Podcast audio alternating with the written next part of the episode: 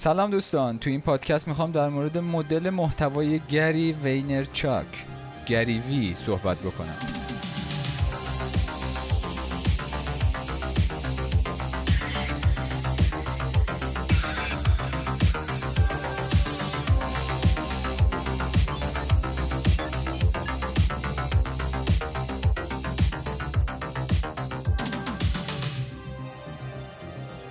قبل از اینکه مدل محتوای گری رو بخوام توضیح بدم یه توضیح خیلی مختصری در حد 20 ثانیه راجع به خود گری وینرچاک بگم. گری وینرچاک یه کارآفرین سریالیه.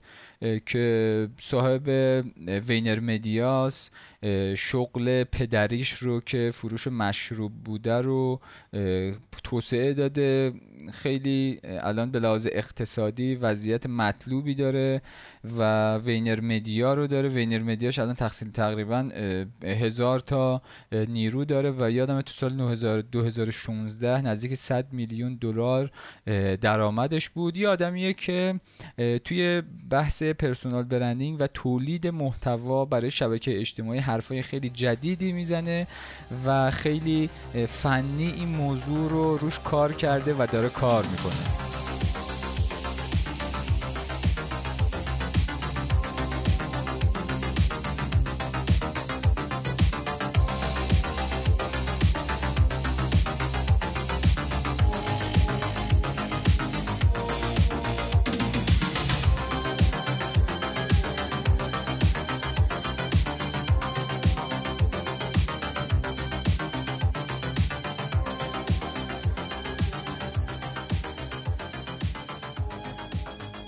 خب بریم سر مدل محتوای گریوی. راجع به مدل محتوای گریوی من توی وبسایتم و رو پیج اینستاگرامم میم بیگدلی و میم بیگدلی dot IR مطلب نوشتم و سعی می‌کنم اینجا تا جایی که می‌تونم زوایای دیگه ای از این مدل محتوا رو باز بکنم برای دوستانی که حالا اونجا دیدن مطالب رو یا خوندن چیز جدیدی داشته باشه.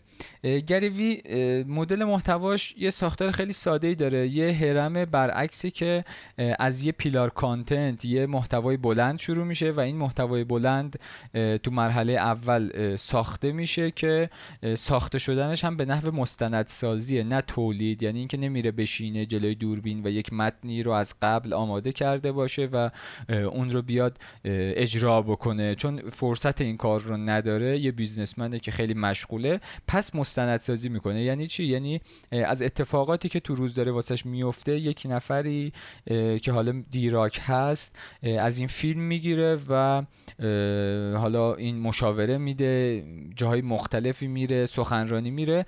این اتفاقات روزمره این شخص گریوی ضبط میشه و حالا ادیت میشه. هفته یکی دو تا قسمت به عنوان DailyVee روی یوتیوب منتشر میشه. این میشه محتوای بلندش. حالا محتوای بلندش بعضی موقع سخنرانیاشه بعضی موقع ها برنامه اسک گریوی شو این آدم هست که حالا مدت زمانی متفاوتی هم داره. عموما بیشتر از ده دقیقه یه و سخنرانی اشکالات یک ساعت و نیم میره. پس با یه محتوای بلند به شکل مستند سازی شروع میشه و تو مرحله بعد این محتوایی که به شکل بلند تولید شده و نهایی شده از این میکرو کانتنت ایجاد میشه و به دست میاد. micro content ها محتواهای کوچیک و خردی هستن که استفاده می‌کنه از اینا و اینها رو منتشر می‌کنه رو شبکه اجتماعی که micro content می‌گیرن. مثل توییتر مثل اینستاگرام مثل حتی فیسبوک اسنپ چت ازش استوری در میاره رو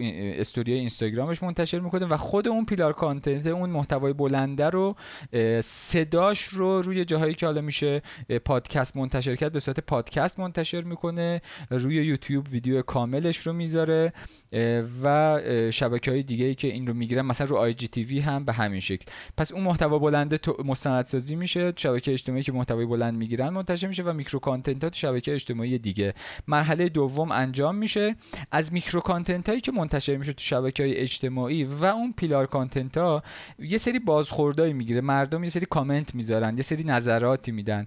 از این نظرات استفاده می‌کنه یا خود نظرات رو به همون شکل خامش با یه edit ی دوباره تو همون شبکه اجتماعی منتشر می‌کنه یه نفر ریتوییت می‌کنه یا reply می‌زنه روی متنش یه چیزی می‌نویسه اونو می‌گیره و یه مقدار اونو بیشتر توضیح میده یا عینا همونو مثلا استوری می‌کنه یا میاره توی چه می‌دونم یوتیوب یه ویدیوی دیگه ای ازش درست می‌کنه و منتشر می‌کنه. یه مرحله سومی پس اینجا اضافه میشه. مستند سازی می‌کنه محتوای بلند محتواهای بلند خورد می‌کنه پخش می‌کنه تو شبکه اجتماعی. از بازخوردی که می‌گیره دوباره یه محتوای جدیدی تولید می‌کنه و منتشر می‌کنه. کل ماجرای مدل محتوای گریوی به این شکله. اگر ما بخوایم تولید محتوامون و انتشارش سرعت پیدا بکنه چاره ای نداریم جز اینکه از این سیستم استفاده کنیم. یک سیستم به شدت چابک سریع و با نتایج خوبه که عمده مشکل همه تولید کننده های محتوا که کمیت هست رو مرتفع می‌کنه. حالا اگر سوالی بود در این زمینه می‌تونید از طریق اینستاگرام من مین بیگدلی یا روی وبسایت مطلبی که نوشتم با من در ارتباط باشید. موضوع بیشتر باز بکنم. یا اگه پیشنهادی هست یا مدل محتوای دیگه دارید خیلی خوشحال میشم که اون رو بشنوم. خیلی ممنون از اینکه وقت گذاشتید و این پادکست رو گوش دادید. ممنونم ازتون. خدا نگهدار.